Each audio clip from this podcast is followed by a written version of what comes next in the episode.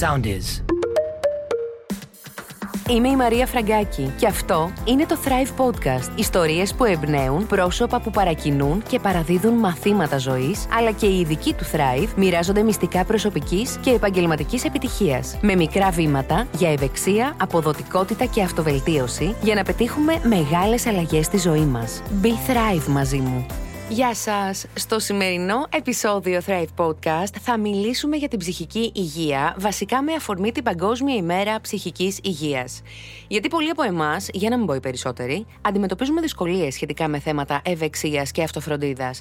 Και αυτός είναι ένας λόγος για να κάνουμε ανοιχτές και ειλικρινείς, θα έλεγα, συζητήσεις μεταξύ μας, αλλά και με τα παιδιά μας, τα οποία ειδικά αυτή την περίοδο έχουν αυξημένα επίπεδα άγχους. Ειδικά αυτή την περίοδο της πανδημίας που βιώνουμε.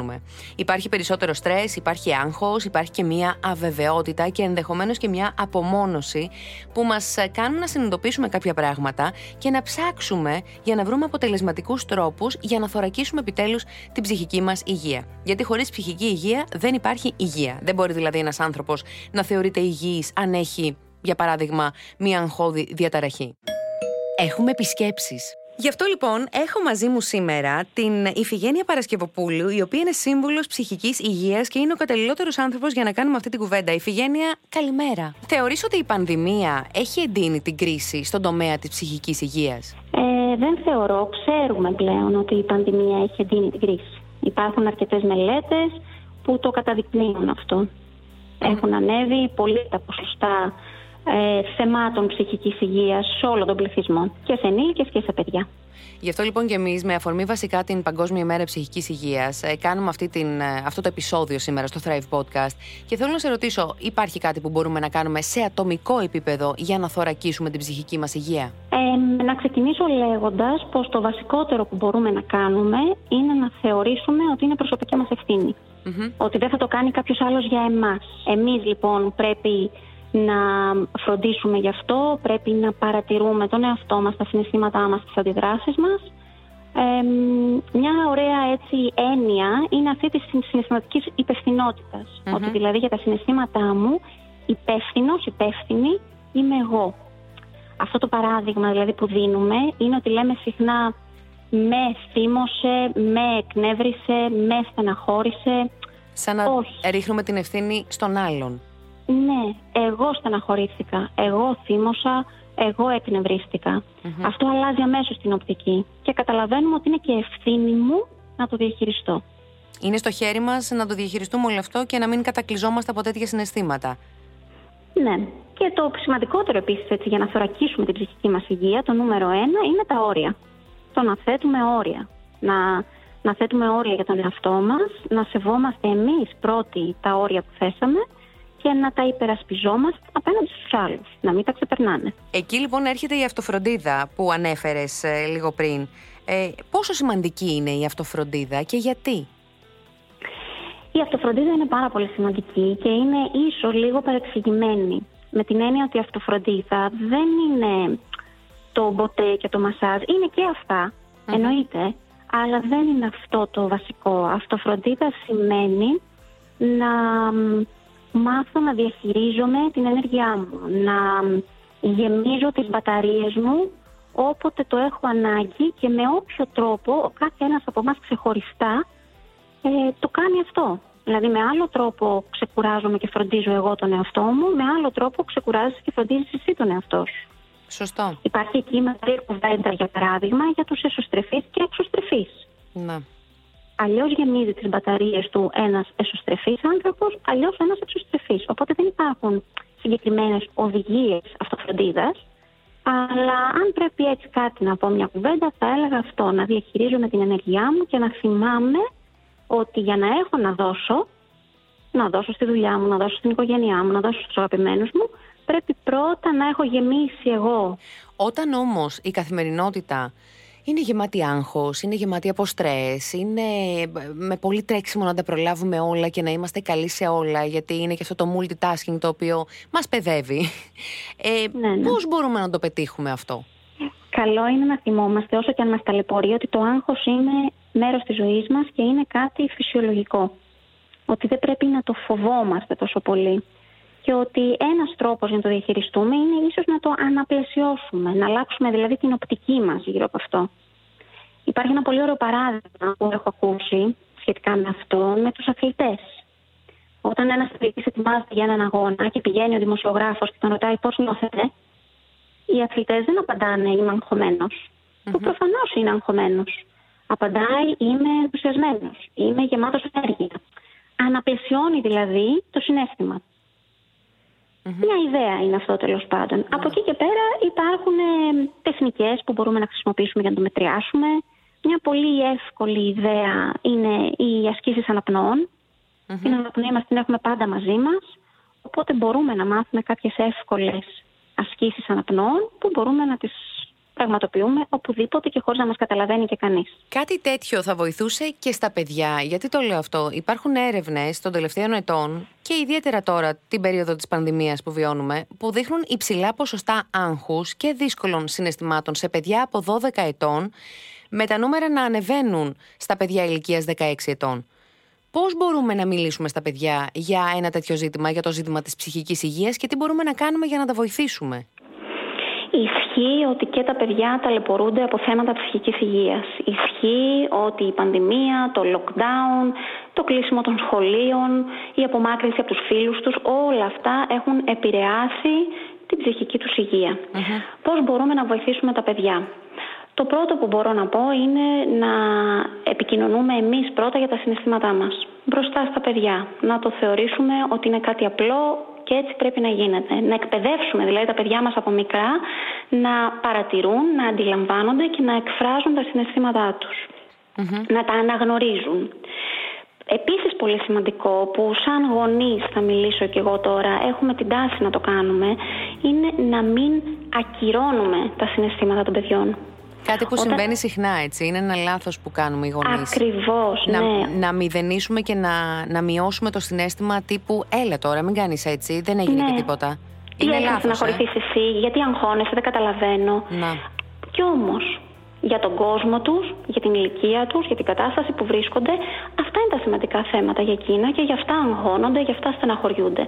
Οπότε πρέπει να προσέχουμε να μην ακυρώνουμε τα συναισθήματά τους. Να τους δίνουμε το χώρο και το χρόνο να τα εκφράσουν. Εδώ θα βάλω κι άλλη μια λεπτομέρεια, να μην προσπαθούμε συνεχώς να τα διορθώσουμε, να τους βρούμε Όταν ένα παιδάκι έρχεται και λέει είμαι στεναχωρημένη, ε, ο σκοπός με μένα σαν μαμά δεν είναι εκείνη τη στιγμή έλα πες μου ποιο είναι το πρόβλημα να στο λύσω. Να. Είναι να κάτσω και να το ακούσω. Είμαι εδώ, σε ακούω. Πες μου, τι έγινε, πώς αισθάνεσαι. Και όταν στο εκφράσει το παιδί αυτό, τι κάνεις; Πολλές φορές και μόνο το να επικοινωνήσουμε και να συνδεθούμε με έναν άνθρωπο με τους γονείς μας, ας πούμε, τα παιδιά ή με τους φίλους τους ή με κάποιον άλλον έμπιστο ενήλικα ε, είναι το πρώτο βήμα για να διαχειριστούμε τα θέματα ψυχικής υγείας. Πολλές φορές δηλαδή η σύνδεση αυτή είναι αυτό που χρειαζόμαστε. Ε, το άλλο που θα μπορούσαμε έτσι να κάνουμε με τα παιδιά είναι να λέμε σχετικές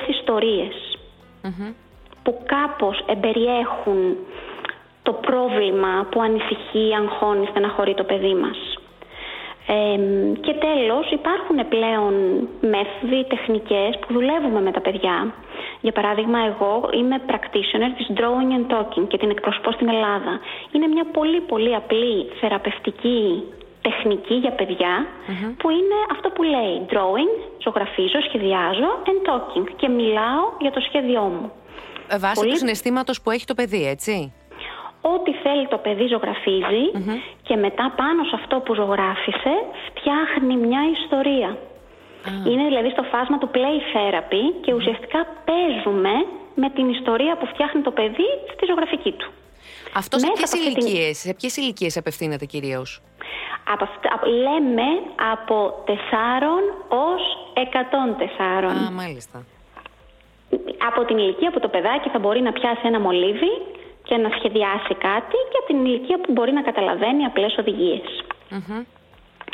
Ε, η λογική λοιπόν πίσω από αυτό είναι ότι δίνουμε στο παιδί το χώρο και το χρόνο να σχεδιάσει και ακριβώς επειδή τα παιδιά πολλές φορές δεν έχουν την ικανότητα λεκτικά να εκφράσουν τον προβληματισμό τους, την ανησυχία τους, τη στεναχώρια τους και μπορούν να το κάνουν μέσα από τη ζωγραφική, βρίσκουν εκεί το έδαφος να εκφραστούν και να διαχειριστούν υποσυνείδητα κυρίως τα συναισθήματά τους. Όταν ένα παιδί είναι λίγο κλειστό, είναι λίγο δύσκολο στην επικοινωνία στο να εκφράσει τα συναισθήματά του, ένας γονιός, μια μητέρα, ένας πατέρας, πώς μπορεί να το χειριστεί και να καταφέρει να του ανοιχθεί το παιδί; Θέλει πολύ δουλειά και υπομονή και σε καμία περίπτωση πίεση. Με το να λέμε για παράδειγμα σε ένα παιδάκι, μα πες μου, πες μου, πώς πέρασε σήμερα στο σχολείο, τι έγινε σήμερα στο σχολείο, δεν λειτουργεί. Επίσης, είναι μια πάρα πολύ γενική ερώτηση, πολύ μεγάλη ερώτηση για ένα παιδί. Που στις περισσότερες φορές το παιδί θα σου απαντήσει καλά. Όλα καλά. Ναι, ναι όλα καλά. Είναι μηχανική η ερώτηση, λοιπόν, μηχανική και η απάντηση τις περισσότερες φορές. Ο λόγος που είναι τόσο μηχανική απάντηση είναι συνήθως γιατί τους είναι πολύ πολύ δύσκολο να βάλουν σε μια απάντηση όλη την ημέρα, όλα τα συναισθήματα, όλο αυτό που έγινε. Αυτό που μπορούμε να κάνουμε λοιπόν σαν γονείς, και ιδιαίτερα όταν έχουμε μικρά παιδιά, είναι να κάνουμε πιο μικρές εστιασμένες ερωτήσεις. Τι αστείο είπε ο δάσκαλο Κάποιο παιδάκι ταράχτηκε σήμερα για κάποιο λόγο; Ή είναι κάτι που σε έκανε να γελάσεις ή αντίστοιχα Ακριβώς. σε στενοχώρησε. Ναι. Να είναι στοχευμένες οι ερωτήσεις; Ακριβώς. Μικρές στοχευμένες Και εννοείται δεν πιέζουμε. Αν δεν θέλει να το μοιραστεί το παιδί, δεν το μοιράζεται. Δεν Ναι. μπορούμε να το κάνουμε με το ζόρι. Νομίζω ότι βοηθάει, δεν ξέρω αν βοηθάει τέλος πάντων γενικότερα. Στη δική μου περίπτωση ως μητέρα, έχει βοηθήσει κατά καιρούς το να ξεκινήσω εγώ να λέω και να περιγράφω στο γιο μου πώς ήταν η ημέρα μου και τι συναισθήματα μου προκάλεσε η ημέρα μου. Ακριβώς. Είναι αυτό που λέγαμε πριν, ότι ουσιαστικά με αυτόν τον τρόπο εκπαιδεύει το παιδί σου να το κάνει και εκείνο κάποια στιγμή. Ναι. Αν, αν μάθει μέσα στο σπίτι ότι οι ενήλικες του σπιτιού μοιράζονται την ημέρα τους, εκφράζουν τα συναισθήματά τους, τότε και εκείνος σιγά σιγά θα κάνει κάτι αντίστοιχο. Ναι, βέβαια, γιατί γίνεσαι το παράδειγμα και ουσιαστικά μιμείται αυτό που κάνει, αυτό που βλέπει. Ακριβώς και το παράδειγμα είναι πάντα βιωματικό. Το να πω εγώ στο παιδί μου μίλα μου για το Να. τι έγινε στο σχολείο, αν εγώ αντίστοιχα δεν μιλάω και δεν εκφράζομαι, δεν του λέει απολύτως τίποτα. Έτσι είναι. Άρα λοιπόν, Ιφηγένεια, πώς ε, θα μπορούσες να πεις ότι έτσι τίτλο πώς μπορούμε να βοηθήσουμε το παιδί μας να θωρακίσει τη δική του ψυχική υγεία; Θα έλεγα ότι ισχύουν όλα τα παραπάνω που είπαμε περί αυτοφροντίδας, διαχείρισης άγχους ε, και το βασικότερο θα έλεγα ότι είναι η σύνδεση. Το να δίνουμε το χρόνο και το χώρο σε εμάς και στο παιδί ώστε να συνδεθούμε. Το να θυμόμαστε ότι το παιδί δεν είναι ενήλικας, δεν μπορεί να εκφράσει αυτά που νιώθει. Πολλές φορές ρωτάμε ένα παιδί, μα τι θέλεις, τι πρόβλημα έχεις; Και μας λέει δεν ξέρω. Και ισχύει, δεν ξέρει. Δεν Ειδικά αν είναι το παιδί είναι στην εφηβεία, έτσι. σε οποιαδήποτε ηλικία. Σε πιο μικρές ηλικίες δεν ξέρει γιατί δεν μπορεί να το εντοπίσει. Σε πιο μεγάλες γιατί μπερδεύεται από συναισθήματα, από χίλια πράγματα. Αυτό το δεν ξέρω λοιπόν ε, πρέπει να το σεβαστούμε και να ψάξουμε άλλους τρόπους να του δώσουμε την ευκαιρία να εκφραστεί. Το κομμάτι της αυτοφροντίδας, πώς μπορείς να το μεταδώσεις σε ένα παιδί; Δηλαδή, εγώ ξέρω ε, πώς μπορώ να φροντίσω τον εαυτό μου και τι είναι αυτό που με αποφορτίζει ε, και τι θέλω να κάνω αν βρω μισή ώρα μέσα στην ημέρα. Ένα παιδί πώς μπορεί να γνωρίζει; Λοιπόν, πάλι θα πω ότι είναι βιωματικό και είναι θέμα εκπαίδευσης. Εάν λοιπόν εσύ φροντίζεις τον εαυτό σου και δίνεις αυτό το χρόνο στον εαυτό σου για ό,τι εσένα σε ευχαριστεί και σε ξεκουράζει, αυτό το παιδί σου το μαθαίνει, το βλέπει. Βλέπει ότι η μαμά μέσα στην ημέρα κρατάει κάποιο χρόνο για τον εαυτό της και κάνει αυτά που την ευχαριστούν και την ξεκουράζουν. Αντίστοιχα, παρακολουθώντας ένα παιδάκι, θα καταλάβεις τι είναι αυτό που το ξεκουράζει. Συνήθως Τι το όμως. ευχαριστεί. Μια πρώτη απάντηση σε ένα παιδί ε, είναι να πιάσω το τάμπλετ, ας πούμε, ή τον υπολογιστή και να αρχίσω να παίζω παιχνίδια. Σε αυτή την περίπτωση, τι κάνεις; Οκ, επειδή και αυτό είναι μέρος της ζωής μας πλέον και δεν μπορούμε, όσο και αν μας ενοχλεί, να το καταργήσουμε, Ναι. και αυτό μέσα σε συγκεκριμένα πλαίσια είναι αποδεκτό. Βεβαίως θα παίξει και στα τάμπλετ του και στα παιχνίδια. Και να δώσω έτσι και μια άλλη οπτική σε αυτό, σε μεγαλύτερες ηλικίες, είναι και ένα μέσο επικοινωνίας. Γιατί Είναι, τα παιδιά ναι. Μιλάνε και επικοινωνούν μέσα από αυτά τα παιχνίδια, τα online που παίζουν και εμ, όλο αυτόν τον κόσμο. Ναι, βέβαια, επικοινωνούν μεταξύ τους. Άρα λοιπόν είναι ένας χρόνος ε, ποιοτικός, ατομικός ποιοτικός χρόνος για ένα παιδί αυτό; μέσα σε κάποια φυσιολογικά πλαίσια και Σίγουρα. όρια, χρονικά. Έτσι, δεν θα αφήσουμε ένα παιδί 10 ώρες μέσα στην ημέρα να παίζει στο τάμπλετ του. Αλλά μέσα, μέσα σε ένα φυσιολογικό χρονικό πλαίσιο, ναι, είναι αποδεκτό. Από εκεί και πέρα, αυτοφροντίδα για ένα παιδί σημαίνει το να βγει και να, να έχει κάποια φυσική σωματική Το να βγει, να περπατήσει, να τρέξει, να έχει κάποια επαφή με τη φύση, αν υπάρχει αυτή η δυνατοτητα Ε, αυτοφροντίδα μπορεί να είναι το να ζωγραφίσει, όπως είπαμε. Γενικά, ειδικά στις μικρότερες βοηθάει πάρα πολύ και ίσως θα ήταν και μια ωραία άσκηση για ένα παιδάκι, ότι κάθε μέρα θα ζωγραφίζουμε τα συναισθήματά μας. Που θα μπορούσε... Μπορούμε να φτιάξουμε ημερολόγιο συναισθημάτων. Θα μπορούσε να γίνεται και παρέα με τη μαμά ή με τον μπαμπά, κάτι τέτοιο, έτσι; Ακόμα καλύτερα. Αυτό το κάνει και ποιοτικό χρόνο με τη μαμά και τον μπαμπά. Νομίζω κάθε είδους δραστηριότητα τέτοια, τέτοιου τύπου, τέτοια φύση, δηλαδή το να ζωγραφίσεις, το να μαγειρέψεις, το να φτιάξετε ένα γλυκό μαζί, ε, είναι και ποιοτικός χρόνος και σε χαλαρώνει και νιώθεις ε, ότι είσαι κοντά στο παιδί, είσαι κοντά στο παιδί και το νιώθεις και το παιδί ε, και έρχεται πιο κοντά και αισθάνεται πιο άνετα ώστε να σου ανοιχθεί. Δηλαδή, αυτό που έλεγες πριν δεν είναι ότι λες το παιδί, Ωραία, τώρα ανοίξου και πες μου τι έχει συμβεί σήμερα. Ε, έτσι ανοίγεις, φτιάχνεις το πεδίο, θεωρώ, το έδαφος για να έρθει και αυτό που θέλει να σου πει το παιδί, να στο πει ε, από μόνο του. Έτσι δεν ναι. είναι; Έτσι ακριβώς. Έτσι χτίζεται η σύνδεση που λέγαμε πριν. Όταν το παιδί περνάει χρόνο με τους γονείς, χρόνο ήρεμο, ποιοτικό, διασκεδαστικό ίσως, ε, δημιουργείται και το κατάλληλο περιβάλλον ώστε να έρθει και να εκφράσει και τα συναισθήματά του και τους προβληματισμούς του, τις δυσκολίες του ή οτιδήποτε άλλο τέλος πάντων το απασχολεί. Δεν ήξερες, δεν ρώταγες. Χρήσιμες συμβουλές από το thriveglobal.gr. Μην ξεχνάς τη φύση. Η φύση έχει θεραπευτικές ιδιότητες. Ακόμα και μια βόλτα το γύρο του τετραγώνου να κάνεις θα σε βοηθήσει να διαχειριστείς το άγχος σου και να αποφορτιστείς.